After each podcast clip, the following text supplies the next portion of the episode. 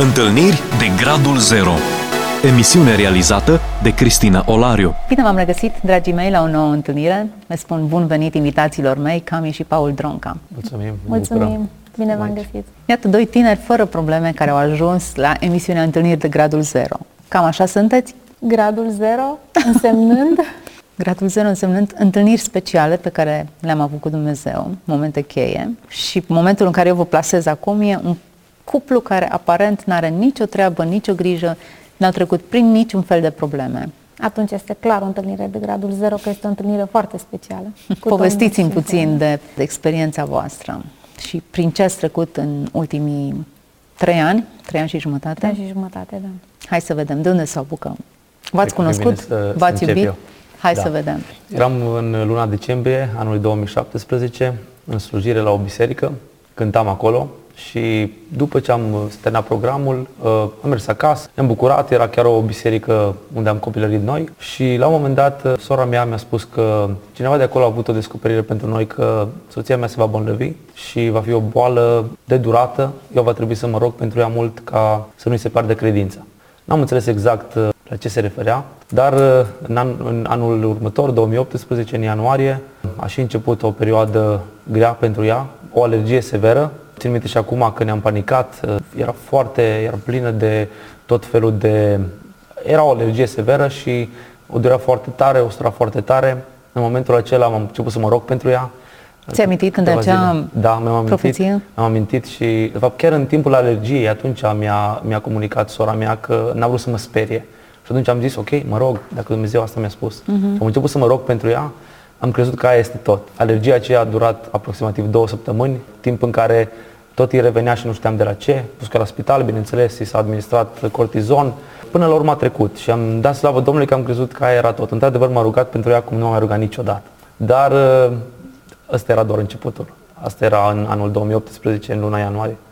Dacă vrei să continui tu de Pe tine aici. te-a speriat, Cami, posibilitatea asta să La te îmbolnăvești? început nu pot să zic neapărat că m-a speriat, dar când ajungi în momentul respectiv nu e ușor. Chiar dacă a Erai fost... sănătoasă înainte, n-ai Eram trecut prin niciun sănătoasă, fel de nu, boală. Nu, n-am avut alte probleme. În momentul în care ajungi acolo e diferit.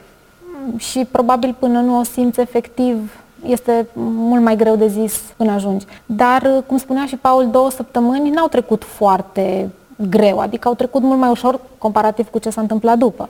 Într-adevăr, mai mult cu cortizon am trăit, nu-mi treceau altfel, aveam niște pete, aveam o erupție foarte puternică pe tot corpul. După aceste două săptămâni a început să-mi dea înapoi alergia și am început să-mi revin. Și cum spunea și Paul, am crezut că asta a fost încercarea și Ai ce ni descoperit s-a de la spus. ce? Nu. Cred că era de la mâncare până la urmă, pentru că tocmai fusese ziua mea și mâncasem în mai multe locuri și cred că Ceva de nu la ți-a mâncare, căzut da, pentru din că fix a doua zi după ziua mea s-a întâmplat.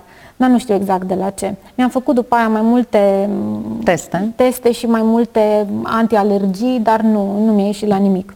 A continuat undeva prin luna martie, tot în anul 2018, cum spunea și Paul. Am avut o perioadă foarte grea la birou și foarte aglomerată și am avut și o încercare cu mama mea, care a trecut, a trecut puțin mai greu, dar a trecut uh, un timp puțin mai îndelungat, așa, pe parcursul a câtorva luni. Încet, încet am văzut că încep să dau înapoi, dar am început să dau înapoi treptat. Nu am dat înapoi, mă refer la kilograme, dintr-o dată. Am început să dau așa, câte unul, câte două. Nu mi-am făcut griji la început, văzând că eu aveam 1,70 și 55 de kilograme undeva prin luna martie. Și am început să ajung la 50, tot așa, dând înapoi, treptat. Nu ne-am făcut griji, am zis, bun, ok, a fost o perioadă mai grea care va trece la un moment dat și Dar îmi te revin simțeai după rău? aia. La început nu m-am simțit rău, nu. Când am început să scad sub 50, da, am început să simt obosea mult mai repede și am zis totuși având 1,70 înălțime și 50 de kilograme, când am văzut că deja am 49, am început să mă investighez. Am început să mergem la medici și analizele erau toate bune, analizele de sânge și toate celelalte analize. Am început să mă investighez de la picioare. Am început cu picioarele și am terminat cu capul, aveam totul în regulă, dar la un RMN mi-au găsit un cavernom în uh, partea temporală a creierului și au spus inițial neurologii, neurochirurgii că s-ar putea, începusem dând înapoi din kilograme, am început să am niște stări epileptice. Și da, am început să mă sperii când am început să am aceste stări epileptice. Am început să merg la neurolog, la neurochirurgi, după ce mi-am făcut acest remene și mi-au găsit acest cavernom și ei ziceau inițial că ar putea să fie aceste stări epileptice de la acest cavernom, dar nu erau siguri. Erau șanse să fie de la cavernom, șanse să nu fie de la Era cavernom. operabil? Ai fi putut să scapi de ea? Era operabil, dar totuși era o operație pe creier și am zis că nu este operație ușoară. Am mai așteptat, dar tot dădeam înapoi și din kilograme și mă simțeam și tot mai rău și stările mele epileptice au început să crească. Au început să crească foarte mult, la început aveam vreo două, trei pe zi, oboseam tot mai repede, nu puteam să mai fac foarte multe lucruri. Într-o zi, mergeam la birou, dar după birou nu puteam să mai fac, mă duceam acasă și eram foarte obosită, trebuia să mă pun în pat, să mă întind. Și am început să mă investighez mai în detaliu.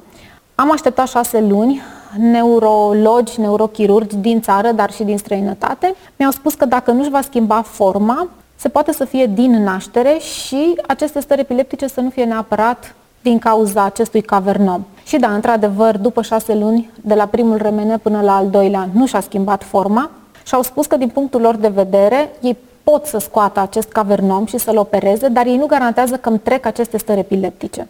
Mi-au dat un tratament, prima dată când l-au descoperit, am luat acest tratament în jur de un an de zile, dar nu m-a ajutat absolut deloc. Din potrivă, eram mult mai, uh, mult mai slăbită, mult mai, uh, cum să zic, uh, amețită, aveam stări de slăbiciune zilnic, de anemie. Nu m-a ajutat stările Ți-ai putut epileptice. continua serviciul? Da, chiar dacă aveam un randament mult mai slab, dar l-am continuat. Dar după serviciu nu mai eram în stare să, să mai fac altceva. Și kilogramele tot scădeau, Până când am ajuns... Asta în condițiile în care mă gândesc că mâncai normal. Mm, pot să zic Sau? că mâncam și mai puțin, dar uh, nu mai aveam poftă de mâncare. Clar nu mai aveam poftă de mâncare.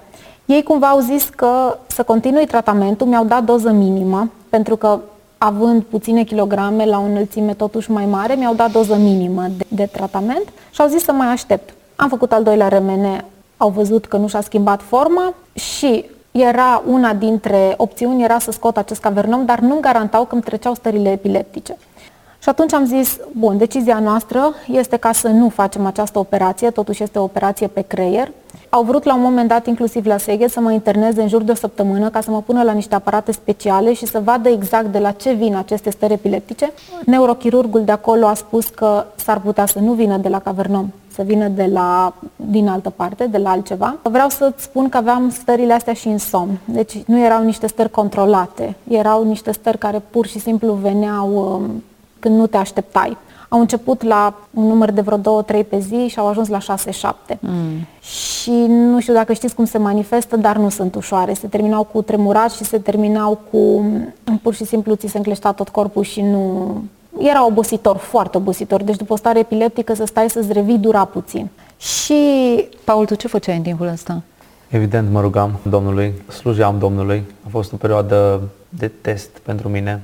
Chiar în perioada aceasta, acum vorbim pe parcursul a trei ani jumătate, Dumnezeu a făcut o transformare în viața noastră și a mea în mod supranatural. Am început efectiv să slujesc Domnului într-un alt mod decât o făceam de mic. Mi-a plăcut să studiez muzica. Am studiat pianul, cântam în biserică. Deja 10 ani de zile slujeam la pian în biserică, în echipa de închinare. E, în acele momente când stăteam în rugăciune și m-am apropiat de Dumnezeu mai mult, Dumnezeu mi-a spus că vrea mai mult pentru mine. Și chiar în momentul în care am început să slujesc Domnului prin uh, prin a vorbi, pot să spun la început, adică dădeam un îndemn la rugăciune, apoi am început să predic cuvântul Domnului. Dumnezeu mi-a promis că va interveni în familia mea, dar eu va trebui să aleg să-L slujesc pe El într-un alt mod decât o făceam înainte. Eram conștiincios și eu și ea uh, eram doi tineri conștiincioși, mergeam la biserică, uh, mergeam în fiecare săptămână la repetiții, slujeam pe Domnul, dar Dumnezeu avea ceva mai bun, ceva mai mult pentru noi. În momentul în care, țin minte și acum, mi-a rugat Domnul și am zis, Doamne, Evident, când ești într-o încercare, primul lucru te analizezi. M-am analizat pe mine, ne-am analizat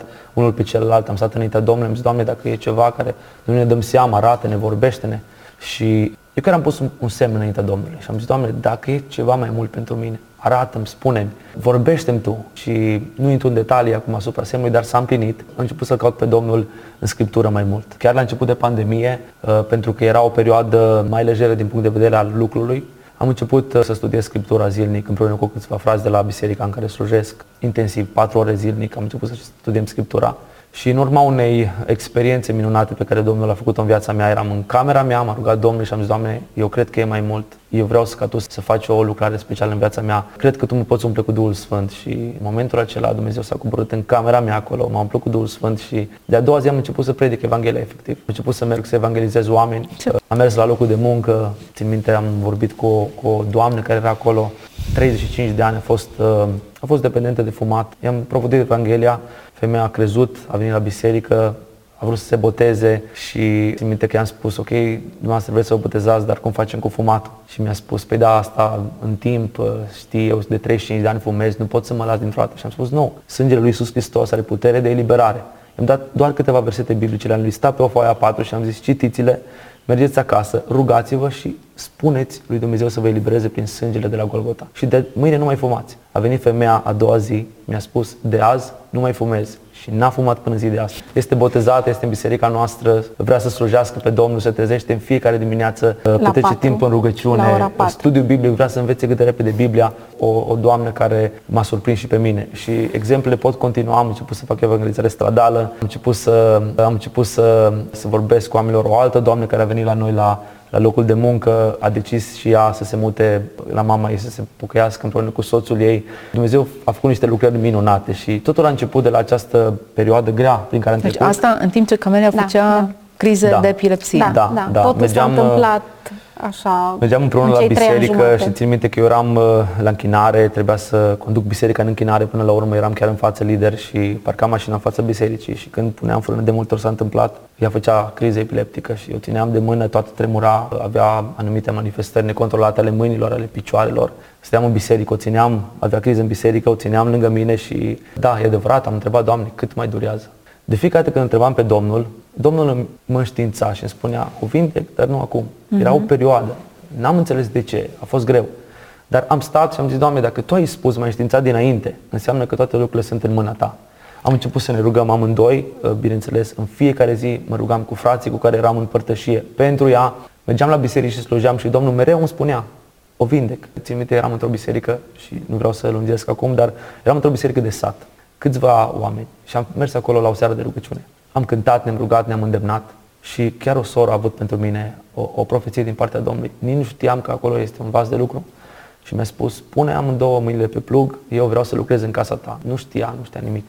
Și așa, așa am trecut prin perioada asta grea, pentru că Dumnezeu mereu Ție ți s-a zis să te rogi în, în timpul bolii soției tale ca să fie vindecată, da. ca să nu-și piardă credința. Exact. A fost în pericol? Ai fost în pericol de pierdut credința? Nu, din potriva a crescut. Uh-huh. Au Dar, funcționat rugăciunile lui înseamnă. Da, au funcționat rugăciunile lui. Ce pot să-ți mărturisesc este faptul că în momentul în care treci prin suferință, nu poți să stai ore întregi în rugăciune. Nu poți, nu poți fizic. Uh-huh. Nu, nu ai putere. Mă rugam, într-adevăr, cum spune Paul, ne rugam împreună, dar nu duceam foarte mult din punct de vedere fizic, oboseam foarte repede și mă rugam, dar um, aveam anumite limite, ca și timp.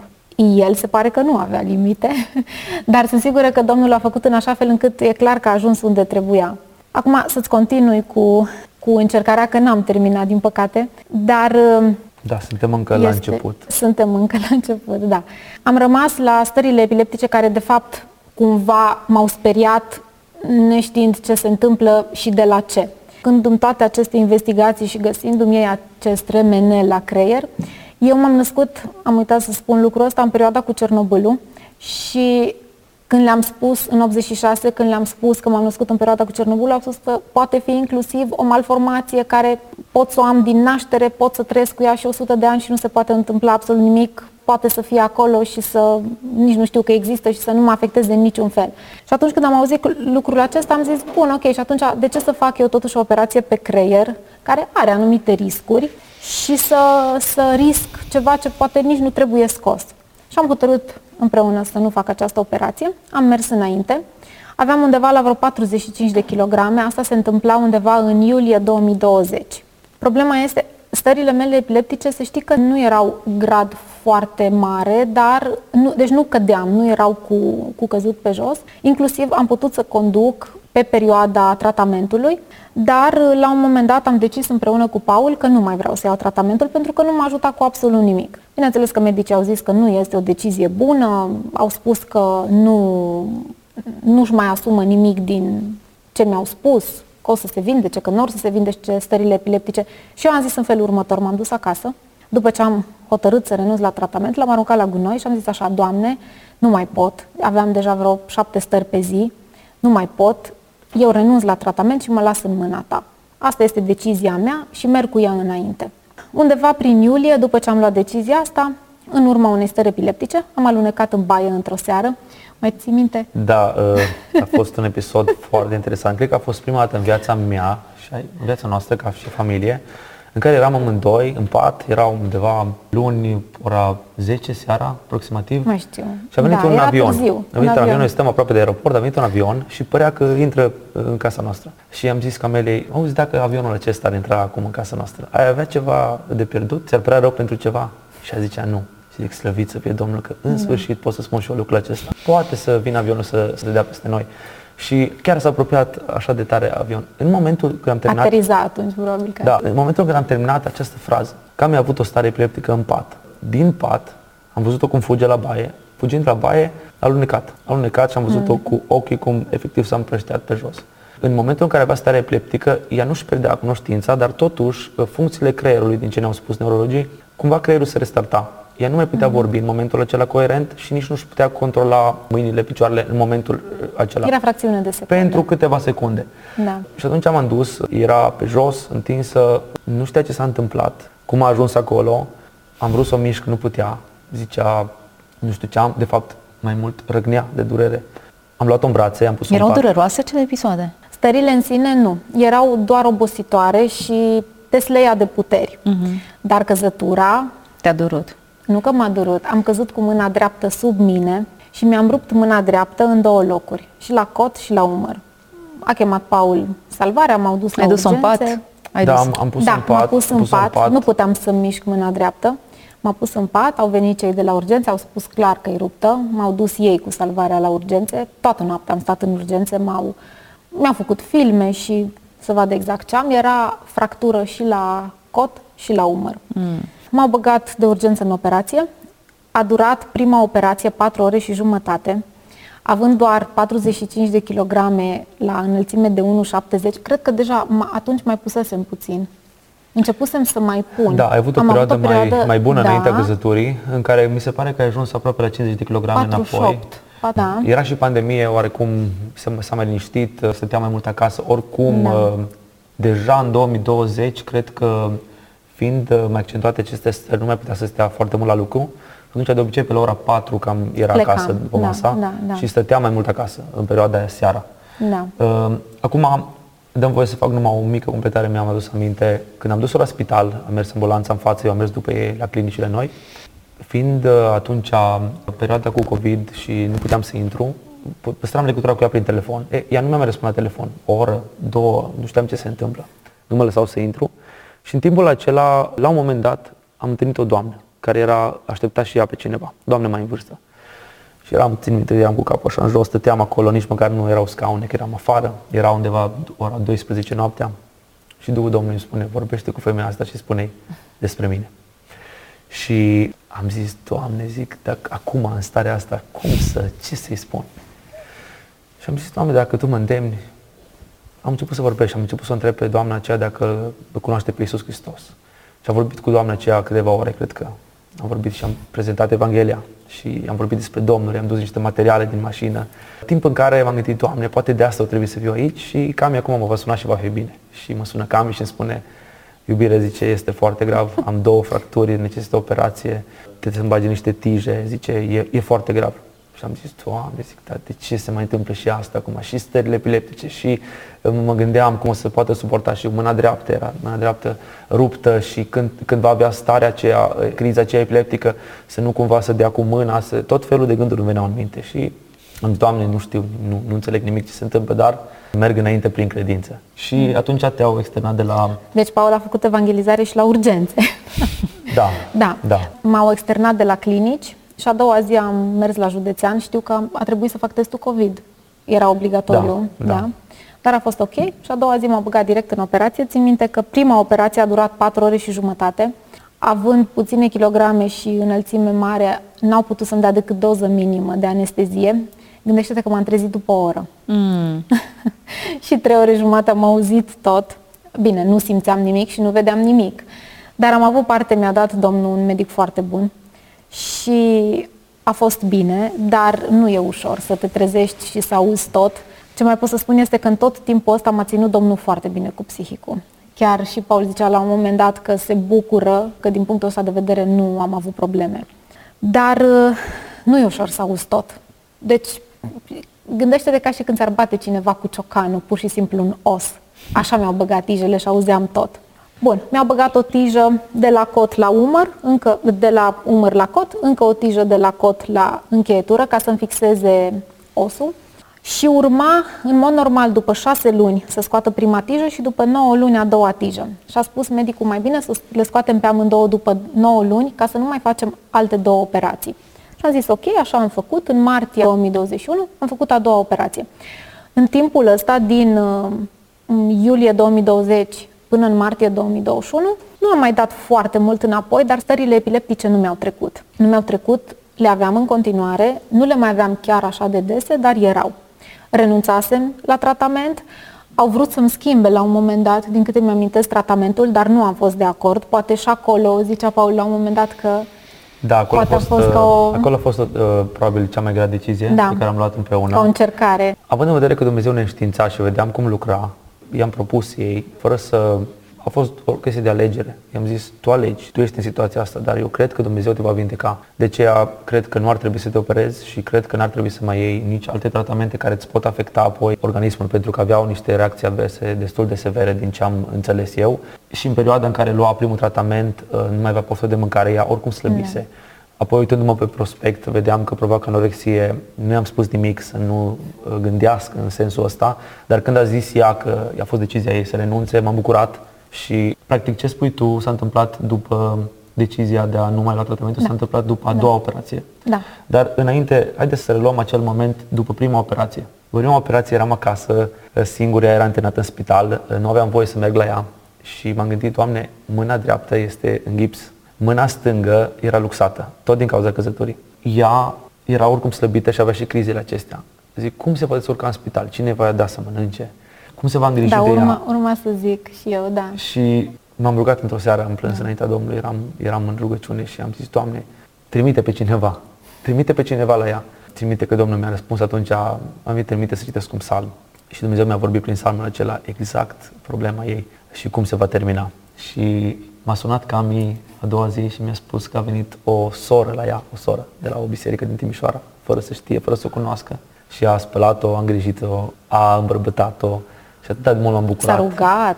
S-a rugat da. cu ea. Uh, da, a fost da, da. O, o minune pentru mine lucrul acesta. Da. Mereu Dumnezeu ne știința. De asta poate unora li s-a părut, chiar din familia noastră, că suntem uh, puțin prea extremiști, că nu vrem să se opereze sau că nu vrem să ia, să încerce alte tratamente. Dar pentru că Dumnezeu ne știința așa uh, de minunat. Și că ați văzut că nu vă ajută tratamentul, da. mai mult da. vă încurcă, da. un tratament care nu te ajută, la ce bun să-l continui. Exact, da. exact, exact. Diagnosticul a fost același, la mai mulți medici am încercat la mai multe păreri. Să știți că nu ne-au rămas multe minute și povestea voastră încă da. nu e finalizată. Da. da. Să, Ajutați-ne da. să ajungem la finalul ei. O să încerc să o scurtez. A urmat a doua operație de scoatere a tijelor, care nu a fost din nou ușoară. Iarăși m-am trezit după o oră, iarăși a durat 4 ore jumate, anestezie, doză minimă și cel mai greu a fost după a doua operație. După a doua operație, după ce am ieșit din spital, am ajuns la 42 de kilograme și practic acolo a fost m- mm, cea mai, cum să zic, cea mai grea perioadă din toți cei trei ani jumate de încercare. Mi-era foarte greu, aveam câte 6-7 stări pe zi și atunci chiar au crezut că mă pierd la propriu. Deci nu mai aveau speranțe. Nici neurologii, nici neurochirurgii. Eu am fost la mai mulți medici și gastrolog, endocrinolog, toți pe rând. Atunci toată familia cumva s-a gândit că nu crede că mai duc mult. Am luat și o lună de zile pauză. M-am mutat la socri o lună de zile în Sebiș. Am niște socri minunați, Domnul să-i binecuvinteze și n-am pus nici măcar un kilogram. Și gândește-te că acolo nu făceam absolut nimic, decât mâncam toată ziua și încercam să mă odihnesc și dormeam, nu mai lucram. N-am pus nici măcar un kilogram. Și când m-am întors înapoi, rugăciunile au continuat ale lui Paul și ale celor din biserică care s-au alăturat și încet, încet, din luna septembrie, asta era undeva în martie, a fost ultima operație, undeva prin vară, credeau că nu o să Cred mai că am acela a fost momentul șanse, în care momentul cheie. momentul în care noi doi am stat, uh, dacă mai țin minte în seara aceea și eu te-am întrebat dacă ai fi pregătită să pleci în cazul în care Dumnezeu ar hotărâ lucrul acesta. Și ea a zis că da.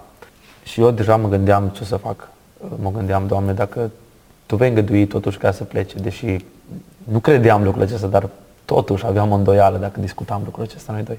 Probabil că viața mea se va schimba total, radical, adică voi alege să plec poate misionar sau nu știu să fac ceva, pentru că nu mai vedeam o altă, o altă viață fără, fără ea.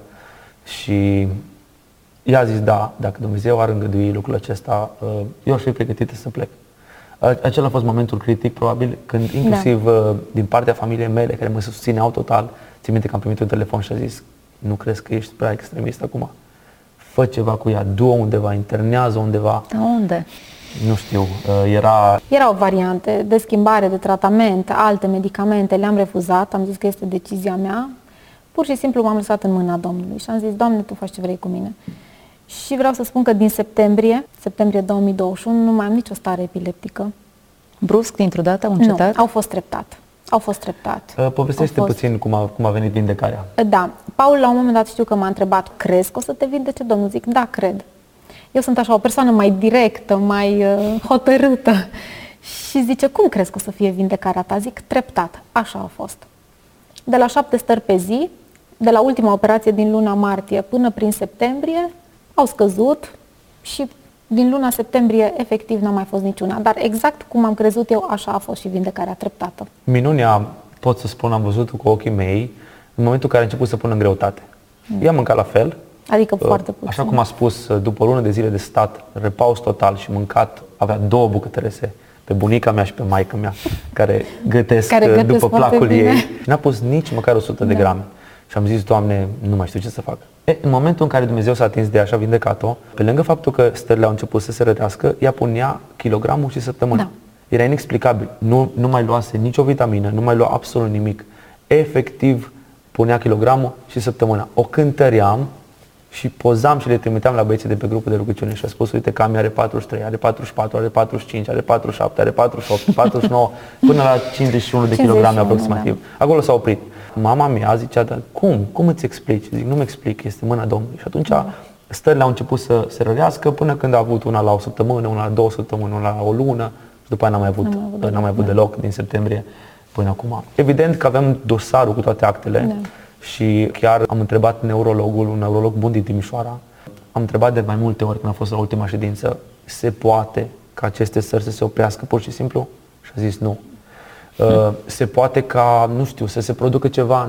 Nu, domnule, zice, odată ce cavernomul sângerează în creier, stările vin în continuare, episoadele acestea și doar pot fi ținute cu medicamentație pentru toată viața. Da, medicii spuneau că eu cumva poate aș fi activat acest cavernom când am avut perioada aceea mai stresantă. Dar Greu nu de știu, crezut. Greu de Da. crezut. Cami Da. și Paul suntem la finalul emisiunii și îmi pare rău să întrerup într-un moment atât de frumos, dar astea sunt uh, dimensiunile spațiului nostru de emisie. Mulțumesc foarte mult pentru prezența voastră. Mulțumim și noi. Și dacă ar fi să-mi ziceți Mulțumim. într-un cuvânt, ce a schimbat Domnul în voi? Tot. Da, a schimbat tot. Gândirea, dorința de slujire, tot, așa cum a spus Cami, tot. Da. O suferință care a schimbat tot. Da. Mulțumesc foarte mult. Mulțumesc tuturor celor care ne-ați urmărit. Fie ca Dumnezeu să ne schimbe inimile, prioritățile, totul în acord cu ceea ce este El, în așa fel încât să putem să ne bucurăm cu adevărat de prezența Lui. Să fiți binecuvântați! Ați ascultat emisiunea Întâlniri de Gradul Zero cu Cristina Olariu.